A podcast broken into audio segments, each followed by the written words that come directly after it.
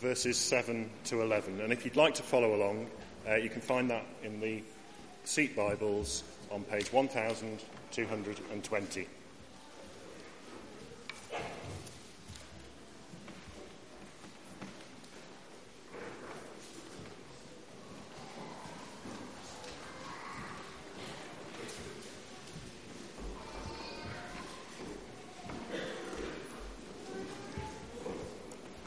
That's 1 Peter chapter 4, verses 7 to 11.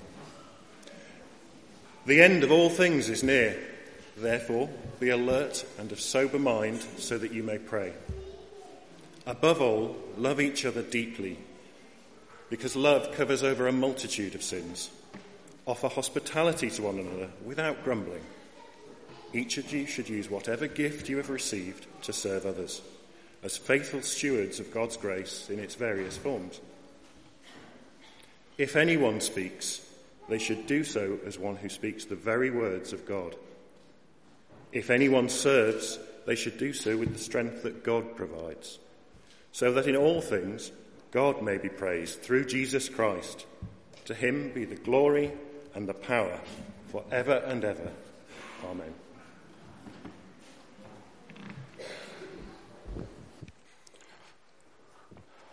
Andy, thanks very much for reading for us. Well, anything could happen now.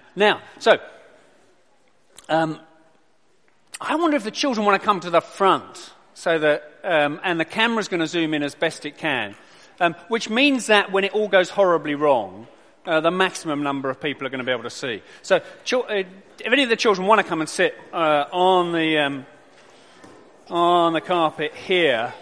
It always goes wrong. Yeah, I know. It doesn't always go wrong. No, I know, but it probably will this time. I don't know what to do. So we try to catch some mice. So,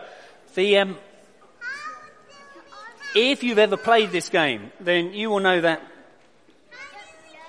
you move all the way round, and everyone's got a little mouse piece, and if at some point a mouse should land on this square here, then you're under the mouse trap, and somebody else gets to pull back this stop sign and set the mouse trap going, and then it does some complicated things and happens. Now, who feels responsible enough to pull back the doodah? Can you do it? Have you done it before? Yeah, because I have a newer version of it. Excellent, you've got the new. Which is probably a lot better than this. Okay. Great. So okay, no. We've got to build up the drama. Okay. Are you ready? Okay. So we're going to pull this thing back, and then as best you are, you're going to be able to see everything happening. Okay. Where you go.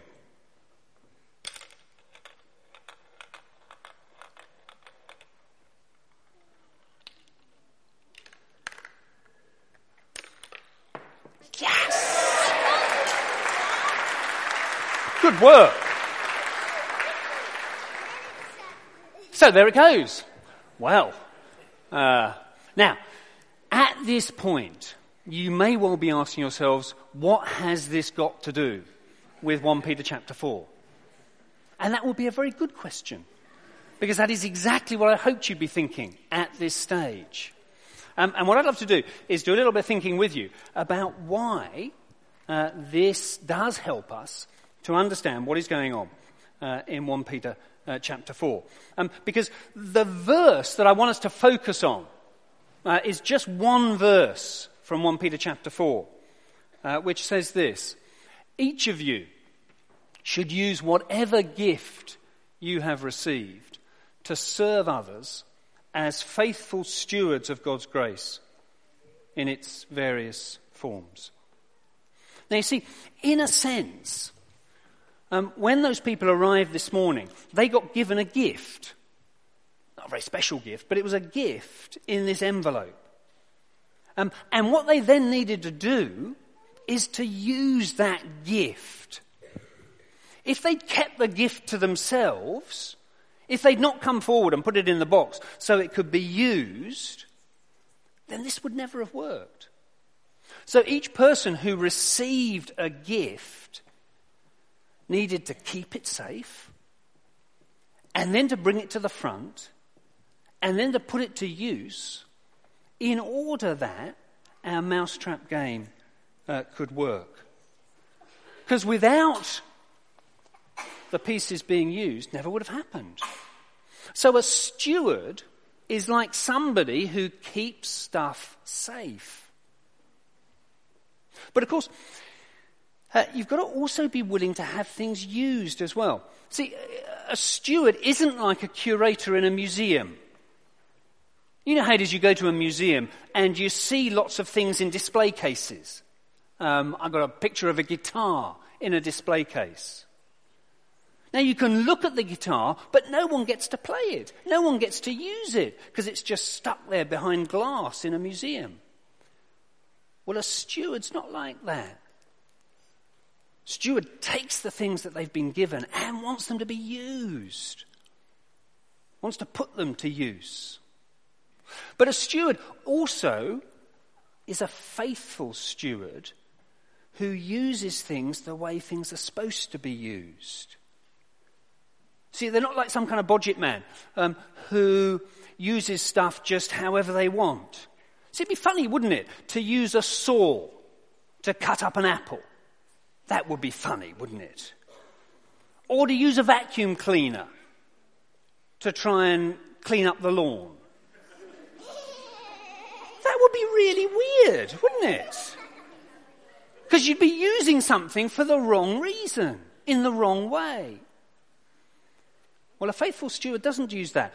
A faithful steward takes the gift that they've been given and uses it as God intends, the way that God tells us to use our gifts. Over these coming weeks, we're going to think about the way that God entrusts us with all sorts of stuff. He entrusts us with our homes. He entrusts us with money. He entrusts us with friendships. He gives us voices. He gives us time. He gives us skills, and he gives us abilities. And God wants all of those things to be put to use in his service. And a faithful steward is somebody who looks at what they've been given, looks at the things that God has given to them as gifts, and thinks, how would he have me use them to serve other people? Because just like this mousetrap, people here today, all of us here today who are Christian believers, we all have gifts that God has entrusted to us. But he doesn't want us to keep them to ourselves. If people kept these things, then the mousetrap would never have worked. And if we hang on to our gifts and don't put them to use, then church isn't what church is supposed to be. It's hard at first, wasn't it, when you got given one of these funny things? You know, maybe if you'd come to the front and you didn't know what this game was, and you'd been given this funny bit of plastic. And you thought, oh, funny bit of plastic. What's that for, really? It's just a silly little bit of plastic. Not really important, is it? And it's easy to think, the gift I've been given is not very important. Doesn't really matter that much. But then when you see the mousetrap working, you realise, oh, yeah, no, it really does matter. That bit's missing, doesn't work. Well, in a similar kind of way, you and I have gifts, and we might think, oh, it's not a very important gift. I don't get to stand up front. I don't get to be able to organise a Beeston project like Leon. So I don't feel very important. I don't feel very significant here. I just feel like a silly little bit of plastic. But we don't realise that actually each part has been arranged by God, just the way he intends, to make sure that church works just the way that he intends. And each one of us has a gift. It's not that, you know, there's this side of the church over here, all you've got gifts, and all of you haven't. And so all these people over here with the gifts have to use them to serve all the rest of us. No, each one, the verse says, each of you should use whatever gift you've received to serve others. But perhaps you're thinking, it's not quite like this, is it? Maybe you're thinking to yourselves, do you know, there are lots of gifts in the church that are not being used. Because there are some people who are not very keen to use their gifts and are keeping them to themselves. And maybe there are other people who aren't helped by the church to use their gifts. And those of us in leadership not doing a very good job in helping people use their gifts. So loads of gifts not being used. But church still seems to muddle along. So it's not quite the same where every piece is vital. It's not quite like that. And I think you'd be right. But I've got another illustration, which I hope will help us to see why it's so important that we all use the gifts that God has given us and are good stewards of it. And this is an even higher risk strategy illustration. And to help me do it, I need all of you to go back and sit in your seats now. That would be great. Thank you. Oh, thank you very much. And I also need as many of these central block of chairs to be filled as possible. So if any of you are willing, who are sat across in the sides, to come and fill in some of these empty chairs, that will be a great help to me. Because for a reason that will soon become clear, I need all of these central chairs to have somebody sat in them. So if anyone on the side is willing to do that, that would be lovely.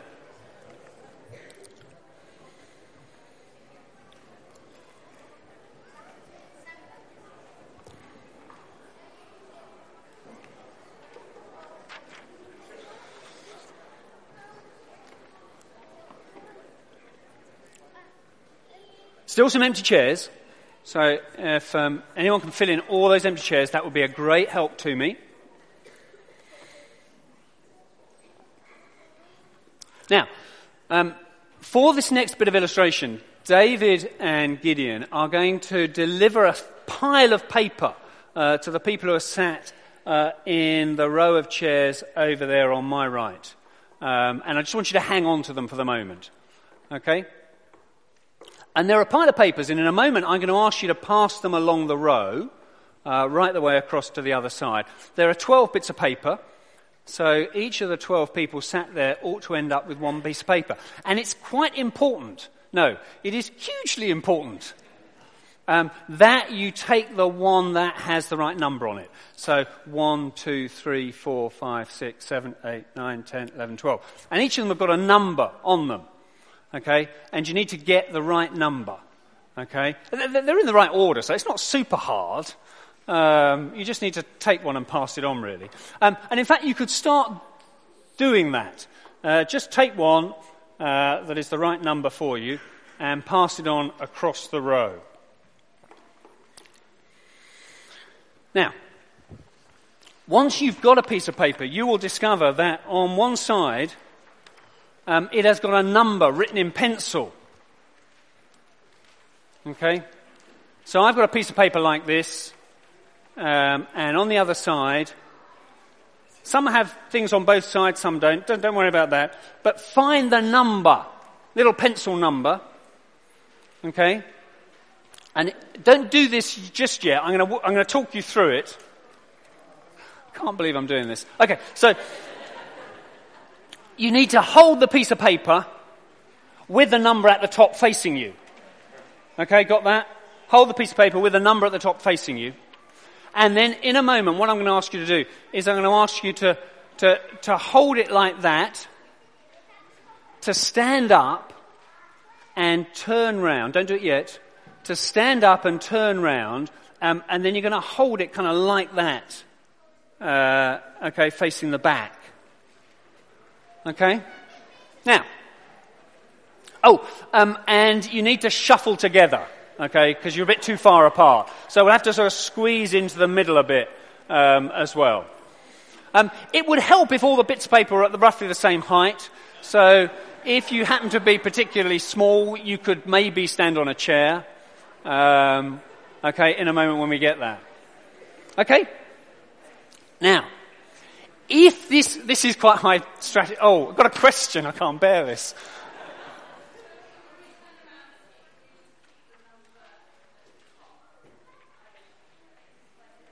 Yes. Okay, so here I am looking at my number, and I turn round, and my number stays at the top, still facing me. Okay, thank you. I'm glad somebody's looking out, watching my back. Okay, so if this works as is intended, then in a moment, with our new high-tech camera gazing down upon us, we will see an image. And the image that we will see is this one, I think. Oh, we're going to see it. Flip back to that. Yeah, so the image we're going to see is that one. Okay? Now, some of you will know what this image is and some won't. It comes from the First World War, and the caption that went with it was, "Your country needs you." Because the idea was that in the First World War war effort, everyone needed to pull together. Everyone needed to do their bit in the war effort. Okay? And we'll do a little bit of thinking about why that is a good image in relation to stewardship. Okay, we're ready to give this a go. What could go wrong? Okay, so hold the piece of paper, number towards you. Stand up, turn around, shuffle together into the middle. So you're slightly close to the person, okay? And then hold it up and angle it towards the camera. Just, yeah. As I thought, that's crystal clear. Oh, wait a minute, it's coming together. Shuffled slightly closer together.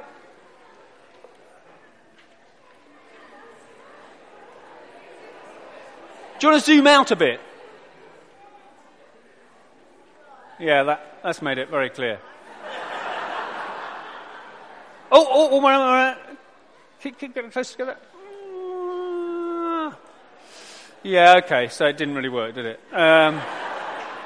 Okay, well, I'll tell you what. Let's try one other thing then. Now, keeping the number at the top, hold your piece of paper up again. Well, it's better that time. Hold your piece of paper up again, and keeping the number at the top, turn it over, keeping the number at the top.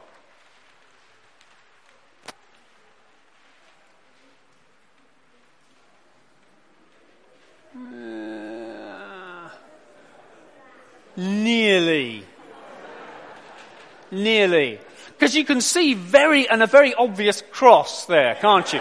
So, do take a seat.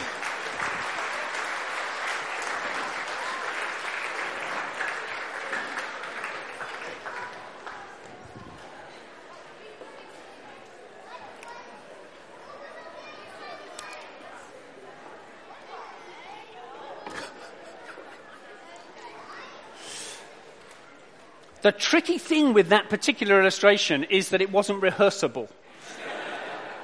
Without asking 100 of you to come in, or 120 of you to come in and play.